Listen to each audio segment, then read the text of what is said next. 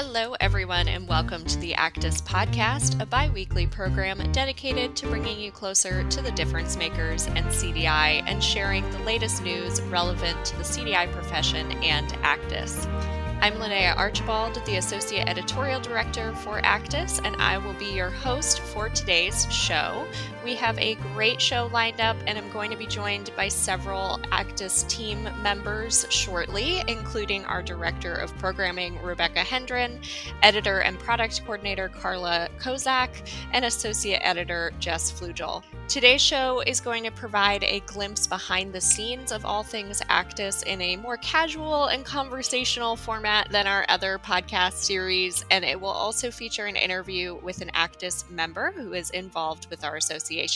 Today, we're going to discuss CDI educator roles, and our guest is Kelly Sutton, RN, BSN, MHL, CCDS, CCS, who is the System CDI educator and implementation specialist at AdventHealth in Florida. Kelly's CDI career started in 2015 as a frontline CDI specialist in a suburban 170 plus bed facility in Sebring, Florida. She earned her CCDS certification in 2018 and was promoted to a newly created CDI educator role in January 2019 as the CDI program transitioned away from facility based to a divisional lead program. The educator role really allowed her to participate in the creation of policies and processes for the division for the first time. She stepped into her current role in August 2021 and she provides CDI education and software program support for over 40 facilities across the system. She obtained her CCS certification in 2022 and she is a member of several professional organizations, including ACDIS and the Florida ACDIS local chapter. Kelly is a member of the ACDIS Advisory Board serving through April 2024, and she has spoken at several ACDIS national events over the years. Before we jump into our conversation, just a quick reminder that the podcast does offer 0.5 ACDIS CEUs for the first two days after publication, which can be used towards your CCDS or your CCDSO recertification requirements. I will share the instructions at the end of today's show, so stay tuned for that. So, welcome, Kelly. Thank you so much for joining me today. Let's start with maybe a deceptively simple question. I have a feeling it is deceptively simple. Could you walk me through kind of your day to day work as an educator? What does your job entail, maybe on paper, versus what you do in reality? So, hi, Linnea. Thanks for having me. So, I answer this question from two different perspectives since I've worked as a regional educator for 13 facilities and now I work as a system educator for 45 facilities. So my work as a regional educator was really hands-on with lots of face-to-face time with, with the team, which I absolutely loved. At the time, it was a new role. We had just recently divisionalized. So initially, I was performing lots of audits to determine the areas that I needed to focus my attention on. And then I started developing weekly lunch and learns for the team to help close some of the basic um, knowledge gaps that we had. I also, in that role, managed the 12 to 6 week onboarding process for each of our new team members and then provided the feedback to the team member, of course, as well as the manager and director, and then made any suggestions about, you know, completion of their onboarding or the need to extend. So other duties included developing um, a monthly CDI newsletter where we featured a CDI condition of the month, and we also recognized a physician of the month to help with that CDI physician collaboration and engagement. I also enjoyed developing classes for preceptors and a CCDS prep class. And that was pretty much what the job description said on paper. Then there's a clause that says other duties as assigned. so I ended up doing a lot of mentoring and cheerleading work, which was surprising to me. I think um, CDI has a, a steep curve and so much to keep up with. Sometimes people just get really discouraged or overwhelmed. So talking them off that ledge was actually one of my favorite things about the job in the regional role.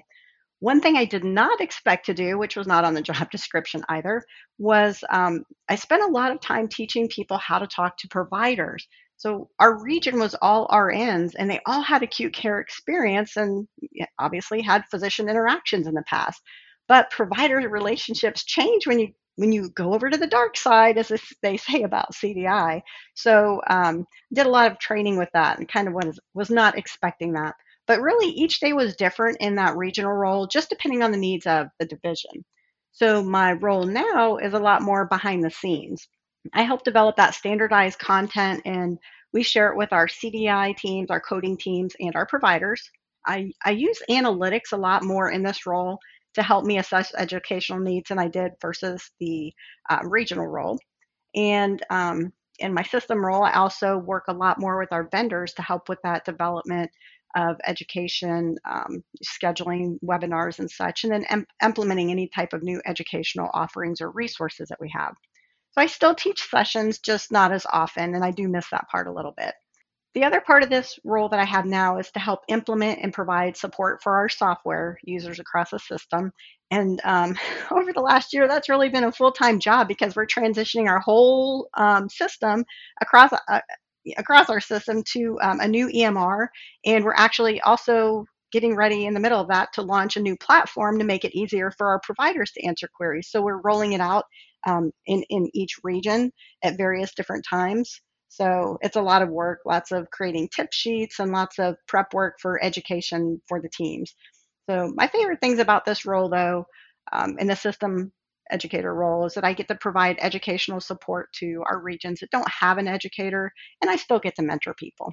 That's fantastic. It really sounds like you've kind of found your CDI calling in a lot of ways. Like I, I know this from talking to you not on the podcast too, but I love how passionate you are about the education piece and about those mentoring pieces. So that was really wonderful uh, to hear. So thank you for sharing that. Sure. So the educator role kind of in general is, is, a relatively new role within CDI from what we've seen kind of in the data over the last few years, but it's definitely a growing segment of the profession. I feel like every year when we do our big CDI industry survey, we see that percentage growing. So, why do you think this role is so valuable to a department? And then why do you think maybe it's it's really increasing in popularity in the industry right now? So that's a great question. Um, not a simple question, I think, but um, an educator really can do so much for the team or system depending on you know what that team or system needs. I think with managers and directors being pulled in so many different directions and stretched so thin, the educator can really come in and swoop in and manage the whole onboarding process. They can take over the auditing for compliance or educational needs, and they can help to keep the team up to date with the constant changes that we see in CDI. I really feel like, um, especially since COVID, organizations are realizing how much an educated CDI team can improve not only their bottom line, but their publicly reported quality outcome scores. That wasn't something we used to focus on so much, but I think as more teams transition to being a quality based team, you're seeing that a lot more. Absolutely. I think it's, um, I mean, COVID changed everything, really, to put it mildly. But I do think that importance of having a really educated CDI staff, especially where organizations are, a lot of them are kind of struggling right now with their bottom line, knowing that your CDI team is making sure that the documentation is denial proof and, you know, is fully accurate for reimbursement and quality reasons is just eh, more important now than it ever has been, I think. Um, Absolutely. I mean, we're providing that quality care to the patient, so we should re- be reimbursed accordingly. You know, I know people don't like to talk about it, in a lot of places they don't like to talk about CDI being a moneymaker, but really it does help keep the doors open and it does help us receive those reimbursements for that, um, you know, that quality care and those resources the patients are utilizing. Totally, and it's um, it really is. It it comes back to patient care. Like yes, it's it is financial, but you need the finances to, to, to take care of the patients. So it's all patient care and that quality comes out too you know the, the the if you have the accurate documentation that really leads to the accuracy in your reimbursement and your quality scores absolutely so kind of zooming in we talked a little bit about kind of the value for the the organization but i often also hear that this type of role is kind of a great career or professional development opportunity for those who are maybe looking to grow in their cdi career without stepping into maybe a more traditional leadership role like a manager or supervisor or director. So how do you see the educator role fitting into maybe a larger career ladder structure? Are there certain traits that could make someone particularly well suited for that educator role if they're looking to take a next step? So, yeah, I think the educator role is a great way for somebody who doesn't want to manage people like me um, to achieve a leadership role. So, it's a great stepping stone, I think, if you want to become even an education manager or if you're interested in becoming a CDI team manager, director. You know, those roles require effective communication and presentation skills, which you really have to hone in on and develop um, in the educator role. So I think it's also a great stepping stone if you're thinking outside the box and maybe you're interested in becoming a consultant and you know you travel around the country to help implement program improvements and provide education. What a great stepping stone! They all need you to be um, effective communicators and they have to you have to understand the content and be able to educate people about it. So great stepping stone. Um, as far as traits that are helpful in the role, um, the educator role requires a little bit of patience, um, a really positive attitude, and I think to be an effective educator, you have to have that desire to make people's, um, you know, make a difference in people's lives. I also think you have to have a love of learning. So it's helpful if you're a little bit of a nerd. I kind of am. I love learning and researching. And um, I think you also have to know how to have fun or how to make things fun. I really wholeheartedly believe that education can be fun and meaningful at the same time. And I think an educator should really be uh, approachable. And people feel vulnerable when they don't know something or they have a question. And if they feel intimidated or they don't feel like they can approach you or you might talk down to them or something, they're never going to ask that question. And that would be just such a huge missed opportunity to share that knowledge and help them grow. Yeah, I think it's it's some of the traits I think that you mentioned Eh, necessary or make for a great educator also make for a great CDI professional, but it's a little bit more of like a focused application of some of those right, traits. Yeah, yes. Absolutely.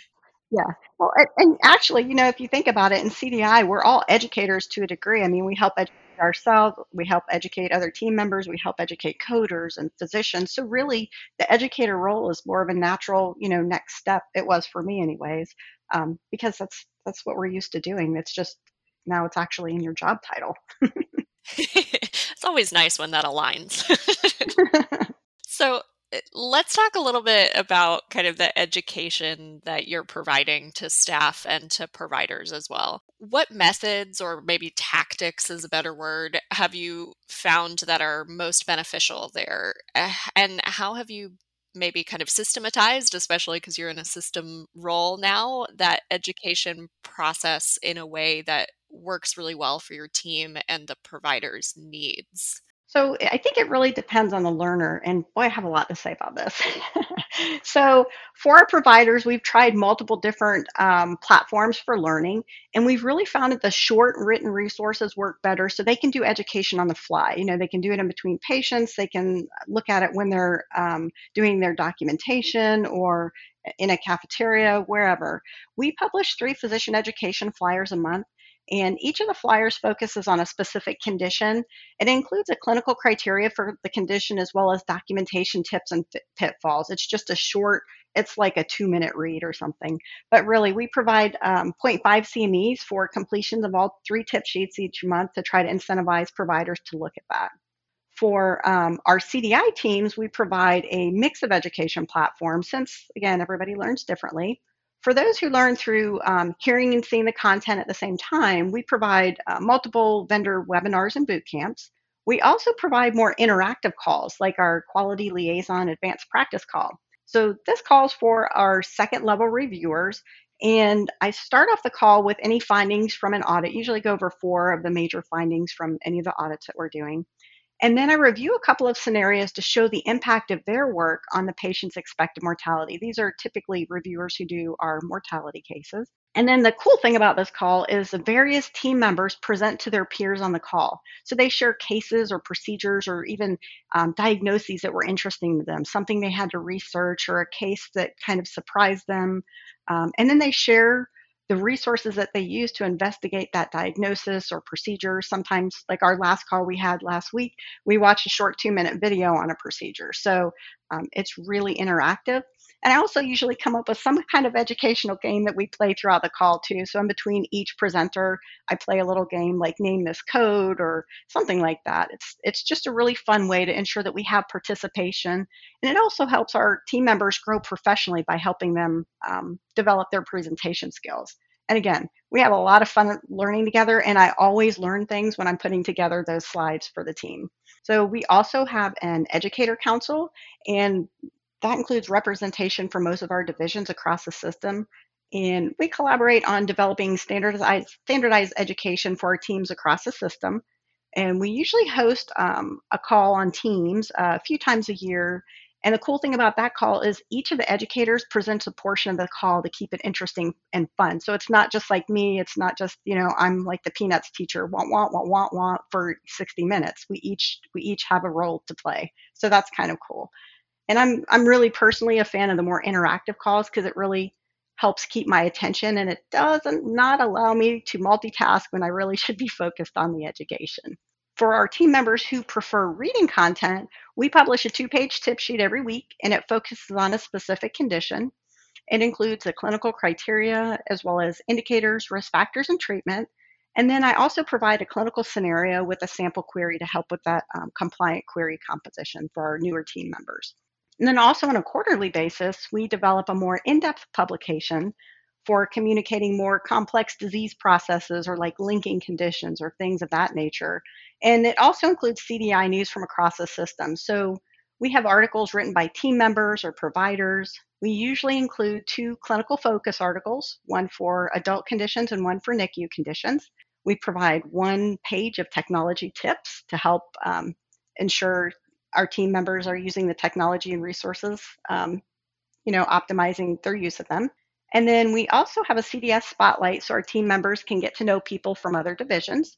Uh, I usually include a code this procedure section where I list like an op note, and then a few pages later, you can find out how it was actually coded.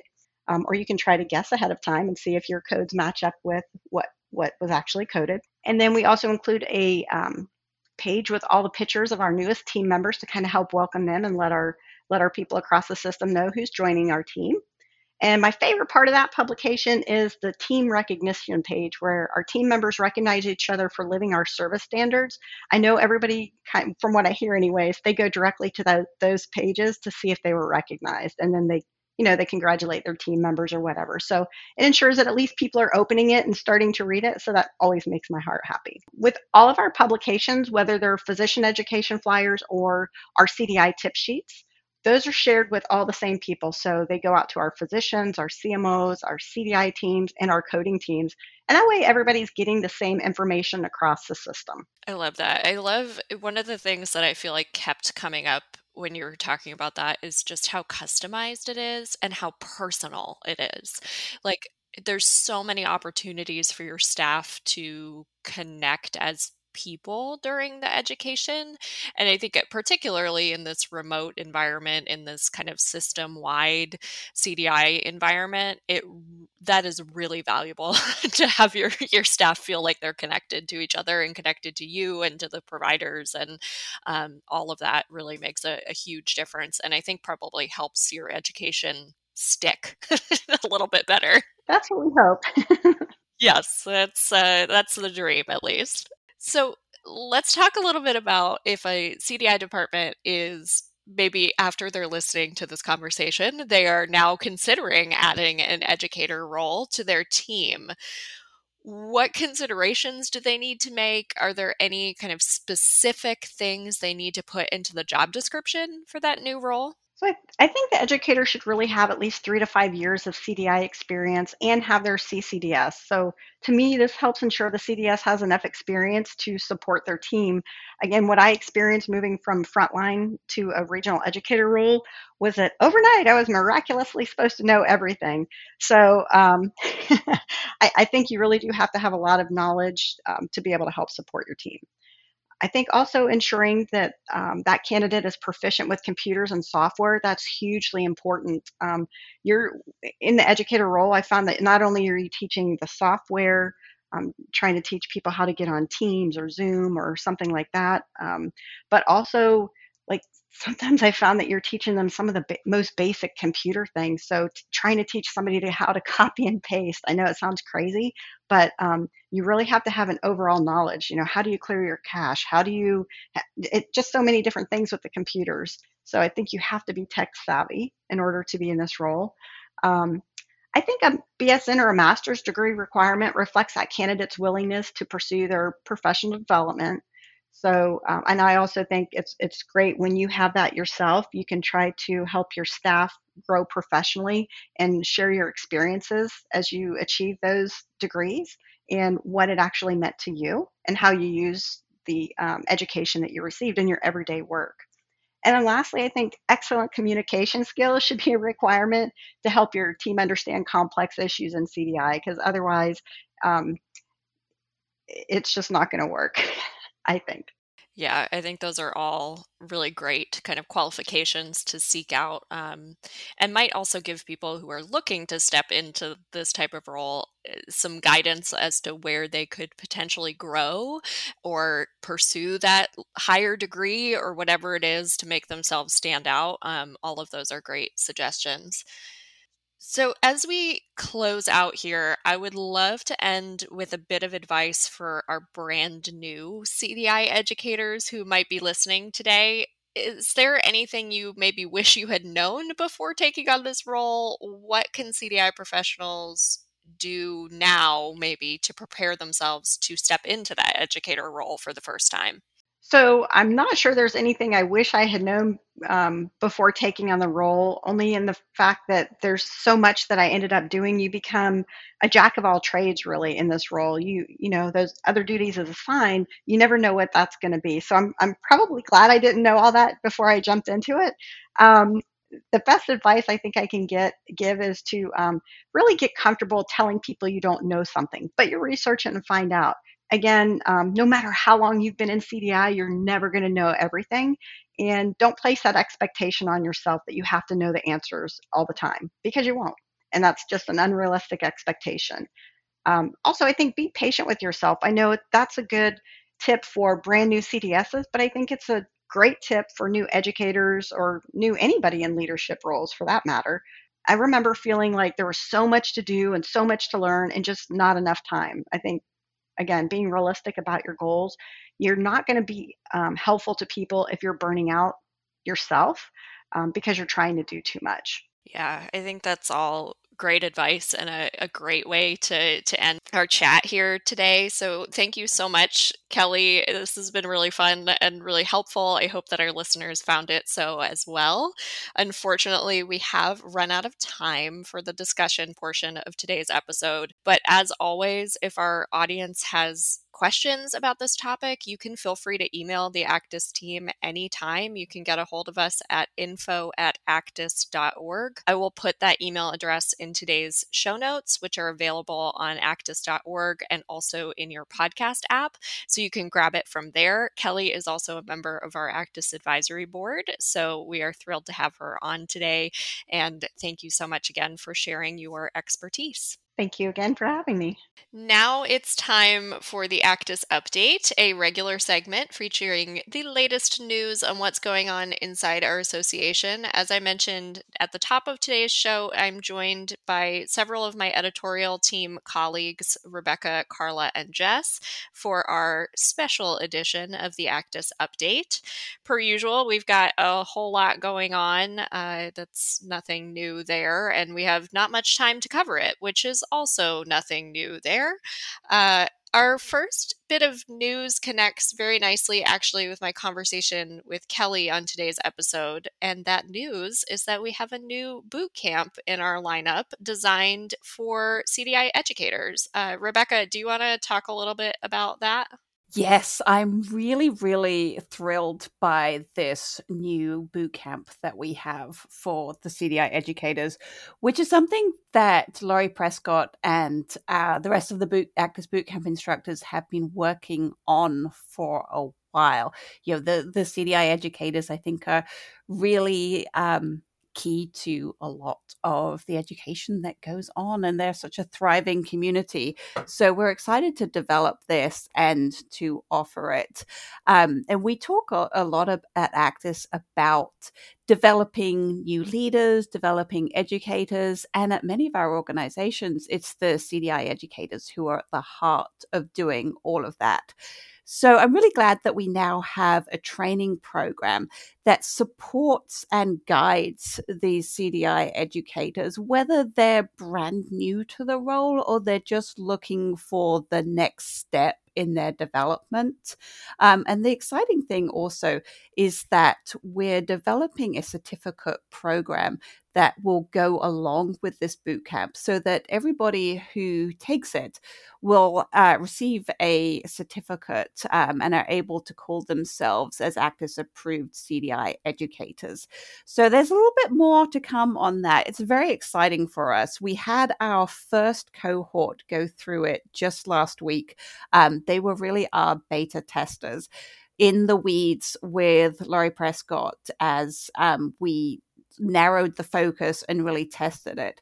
So look forward to sharing more information on that as we finalize it over the next few weeks so that the next co- cohort who go through it um, are able to conclude the program with this certificate, which will be lovely. Um, and just like all of our boot camps, it's going to be available in a format that best suits your needs, whether that's attending a live in person class um, at somewhere in the country, or if you want to take it virtually from anywhere, but with the benefit of a live instructor and your other people on the course who are taking it with you. And for some people, the best option is an online version that you can do entirely on your own and at your own time, your own speed. And the nice thing about the e learning version of any of our ACDIS boot camps is that you do have the ability to email the instructors to ask a question. So you never have to feel like you're entirely on your own.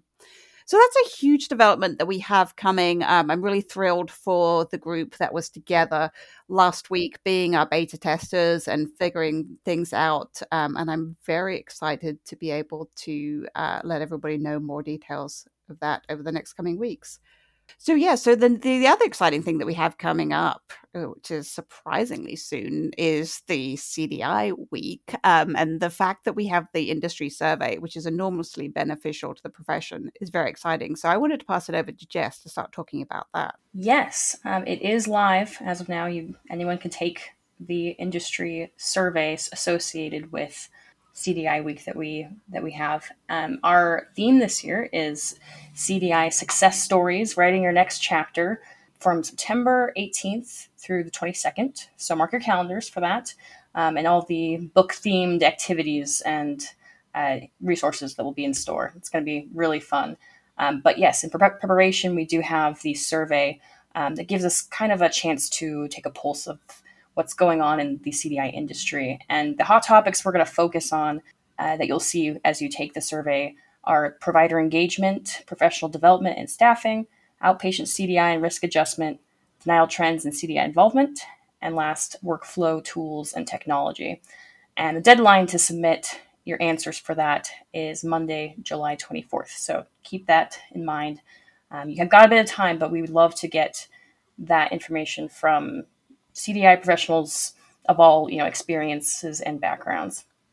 Also, the July August edition of the CDI Journal was just released as well. Um, we have a lot of great articles to share, so please check that out. Um, I know everybody in CDI loves education, but it was a very it was a very special chance in this edition to focus on all the different types of education that CDI professionals do, like working with your department, whether it's in person or remote, um, providers and residents and how education with them differs, um, and with other departments in your organization. And of course, uh, every CDI specialist knows self education is is essential. So there's we cover all those um, and using a lot of different voices too. So I would really encourage you to check it out. And also, as a heads up, our next edition will be about CDI and denials, um, which I know is another great topic people have to read and write about. So we are accepting article submissions for that until August 1st. Um, so feel free to reach out on that. Um, but speaking of, you know, more fun with education and activities and such, I know that Karla um, has a similar deadline with the CDI special, sorry, the CDI Week Industry Survey. Um, the speaker call is also the deadline for that is Monday, July 24th. Is that right, Karla? Yeah, that is right, Jess. Nice and easy to remember when we've got one deadline for everything. I love it. We didn't even plan that. But yes, as you were saying, the 2024 call for speakers for our ACDIS events is now open. Most of you know that we use our call for speakers to find speakers for our upcoming ACDIS conference. But this year's extra special because we'll also be accepting proposals for the ACDIS Symposium, Outpatient CDI, and ACDIS Physician Advisor Forum, both of which take place immediately before the 2024 ACDIS National Conference in Indianapolis. You can apply for one, two, or all three events using the same application, which makes it super easy to let your proposal be considered for as many different avenues as possible that might be applicable to your se- to your session. Sorry, a little tongue tied today. You can submit multiple session proposals if you've got several topics you think could be a good fit for the conference, but note that they must be submitted as separate applications. And if you're still not sure if you're interested in speaking at an ACDIS event, I just want to remind you that being a speaker has its perks. ACDIS conference speakers receive free registration for the conference, and that's for you and for up to one co speaker on that session.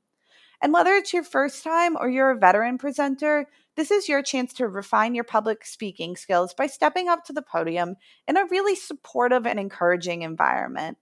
It's also your opportunity to give back to the profession by sharing your experiences with your peers.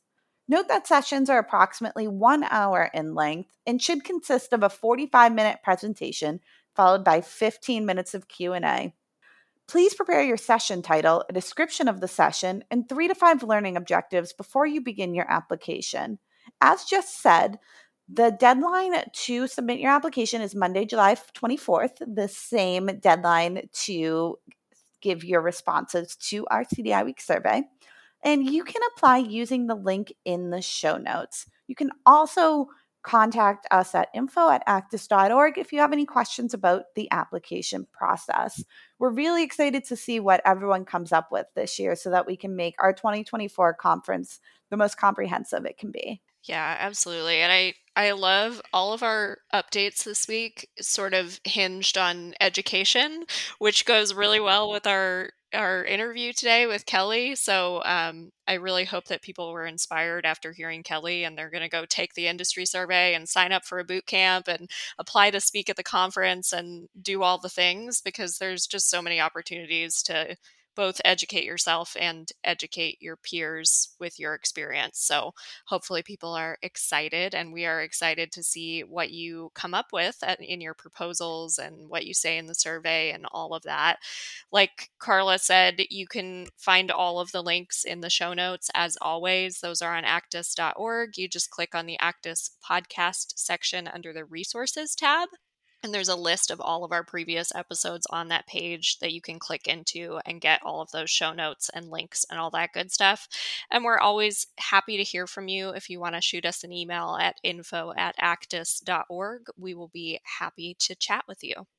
As a reminder, before we close out today's episode, each ACDIS podcast episode does offer 0.5 ACDIS CEUs, which can be used towards recertifying your CCDS or your CCDSO credential for those who listen to the show in the first two days from the time of posting. To receive those 0.5 CEUs, go to the show page on acdis.org by clicking on the ACDIS podcast link under the resources tab tab and then clicking on today's episode from the list on that page. It is just below the show description. Then follow the instructions in the show notes for today's episode. Your certificate will be automatically emailed to you upon submitting the brief evaluation form. The cutoff for today's episode CEU is Friday, July 7th at 11 p.m. Eastern. After that point, the CEU period will close and you will no longer be eligible for the 0.5 CEUs for this week's episode. With that, we have reached the end of today's ACDIS podcast episode. We will be back in two weeks on Wednesday, July 19th for our next show, which will be part of our Leadership with Linnea series. If you would like to receive reminders